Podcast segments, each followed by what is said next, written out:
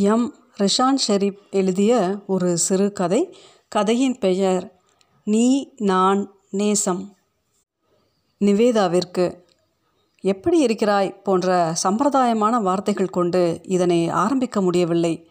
உனக்கென எழுதும் இக்கடிதம் உன்னை சேரும் வாய்ப்புகள் அற்றது எனினும் மிகுந்த பேராசையுடனும் ஏதோ ஒரு நம்பிக்கையுடனும் இதனை எழுத வேண்டியிருக்கிறது. இதை எழுதும் இக்கணத்திலான என் மனநிலையை என்னால் உனக்கான இவ்வெழுத்தில் வடிக்க முடியவில்லை.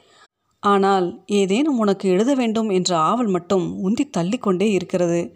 எழுத்தின் முதுகினில் அத்தனை பாரங்களையும் இறக்கி வைக்க வேண்டுமெனவும் தோன்றுகிறது. எத்தனையோ எழுதுகிறேன் ஆனால் உனக்கு எழுத முடியவில்லை. முடியவில்லை என்பதை விடவும் இயலவில்லை என்ற சொல்லே சாலச் சிறந்தது. பத்தொன்பது வருடங்களுக்கு முன்பு இதே நாளில்தான் நாம் பிரிந்தோம். இப்பொழுது நீ எங்கே எப்படி இருக்கிறாய் என தெரியவில்லை.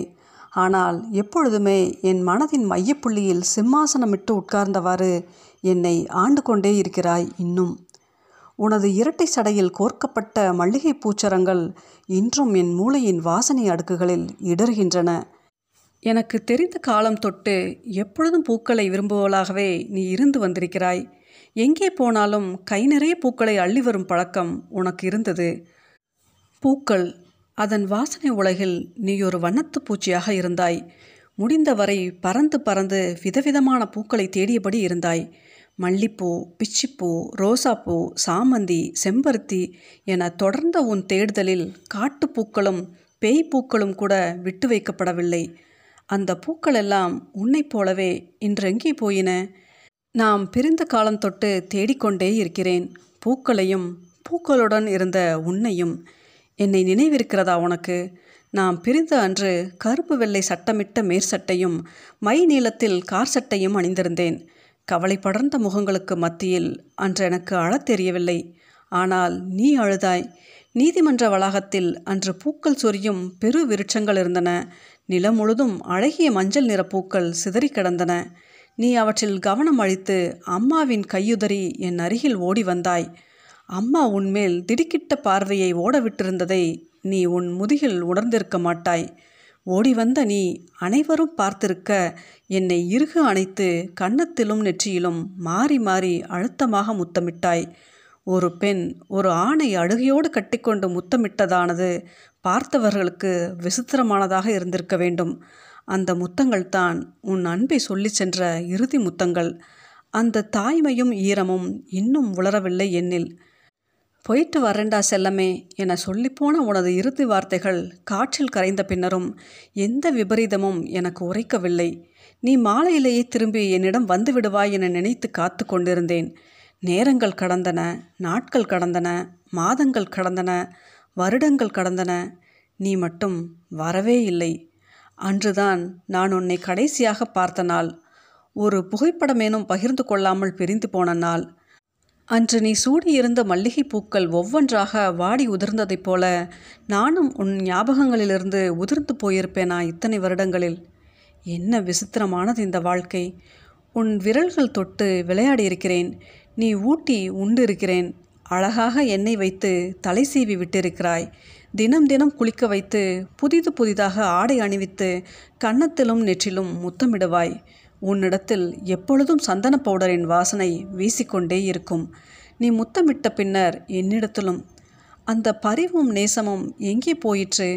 நான் தொட்டு விளையாடிய உன் விரல்களின் நகங்கள் வளர்ந்து வளர்ந்து நீ அவற்றை வெட்டி விடுவதைப் போல எல்லாமே வெட்டி விடப்பட்டனவா நீ வைத்த எண்ணெய் காய்ந்து என்னால் கழுவி விடப்பட்டதைப் போல கழுவி விடப்பட்டனவா முத்தத்தின் எச்சில் சந்தன பவுடரின் வாசனையோடு உலர்ந்து விட்டதைப் போல உலர்ந்து விட்டனவா? நிலவற்ற நாட்களில் மொட்டை மாடியில் படுத்து நட்சத்திரங்களை எண்ணினோம். நட்சத்திரங்களை எண்ணி எண்ணி சோறும் தருணம் எனது கைகளை உன் கைகளுக்குள் அடுக்கி நீ ஏதாவது கதை சொல்ல ஆரம்பிப்பாய். பெரும்பாலும் உன் கதைகளில் தேவதைகள் வருவர். அந்த தேவதைகளுக்கு சிறகுகள் இருந்தனவா என்பது பற்றி நீ சொன்னதாக நினைவில்லை. இருந்திருக்க வேண்டாம். இருந்தால் உன்னைப் போல எங்கோ தொலைதூரங்களுக்கு பறந்து மறைந்திருப்பர். உன் கதைகளில் அந்த தேவதைகள் அன்பை சுமந்த வண்ணம் அலைந்து கொண்டே இருப்பர்.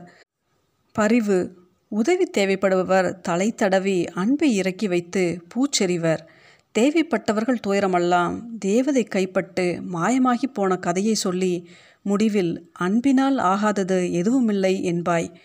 உன் மேலான அன்பு இன்றும் என்னில் அப்படியே இருக்கிறது. அது உன்னிடத்தில் என்னை சேர்த்து விடுமா என்ன? அன்றைய தினத்தில் இக்கால திரைப்பட காட்சிகளில் வருவதைப் போல நீயும் நானும் மட்டும் இயங்கி மற்றவர்கள் காலத்தோடு உறைந்து போகும் சாத்தியங்கள் இருந்திருப்பின் எவ்வளவு நன்றாக இருந்திருக்கும். நானும் நீயும் நமது நேசத்தை மறுத்த பெற்றோரை விட்டும் எங்காவது தப்பி சென்றிருக்கலாம்.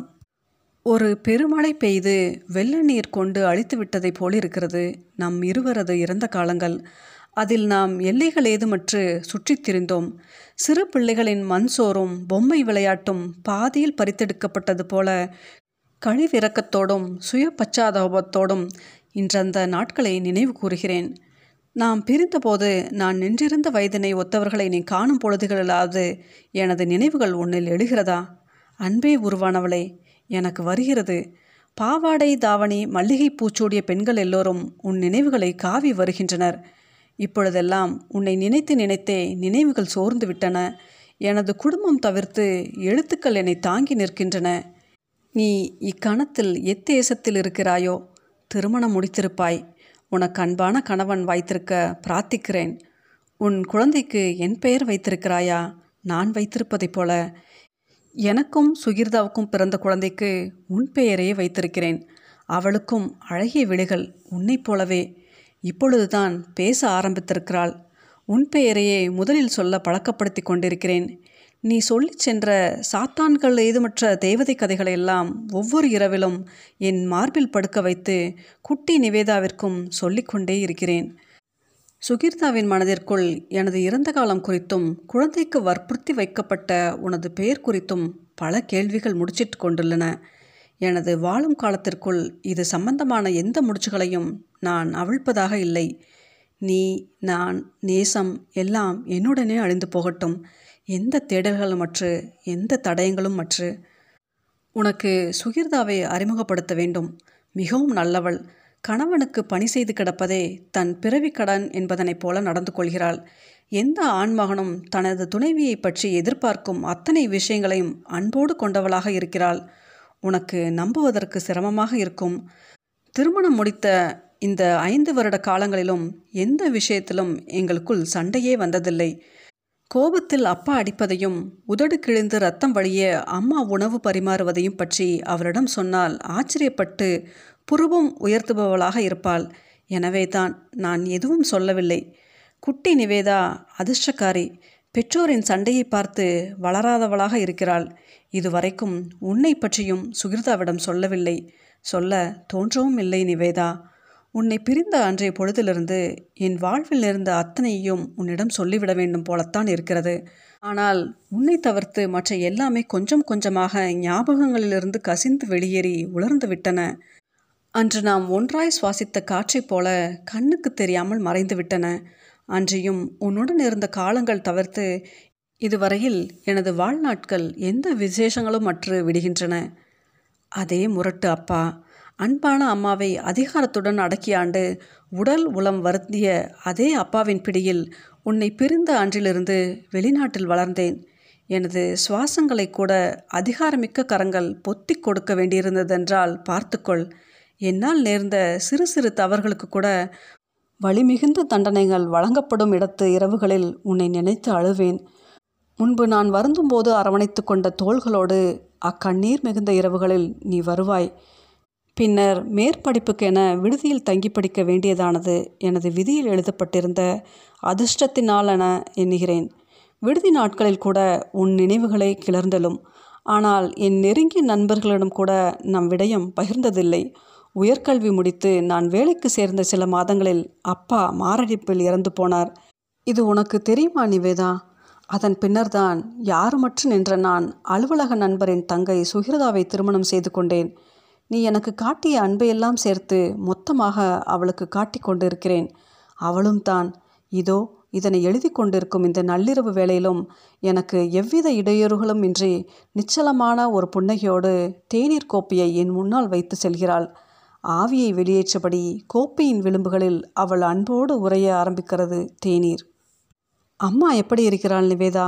அன்றைய காலத்தில் காதலித்து தாய் வீட்டை விட்டு ஓடி வந்து திருமணம் செய்து பின் நாட்களில் அப்பாவின் நடவடிக்கைகளால் காதலையும் திருமணத்தையும் வெறுத்து நம்மையும் பிரித்த அம்மா எப்படி இருக்கிறாள் நிவேதா?